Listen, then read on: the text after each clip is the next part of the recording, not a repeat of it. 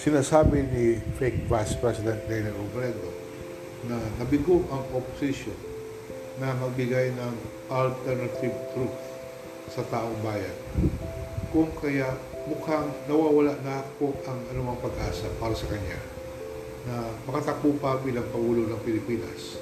Dahil sa ngayon pa lang, ay kitang-kita na, napakaliwanag na, na talagang hindi siya mananalo kung siya ang magiging manok ng opposition na tatakbo sa 2022 elections.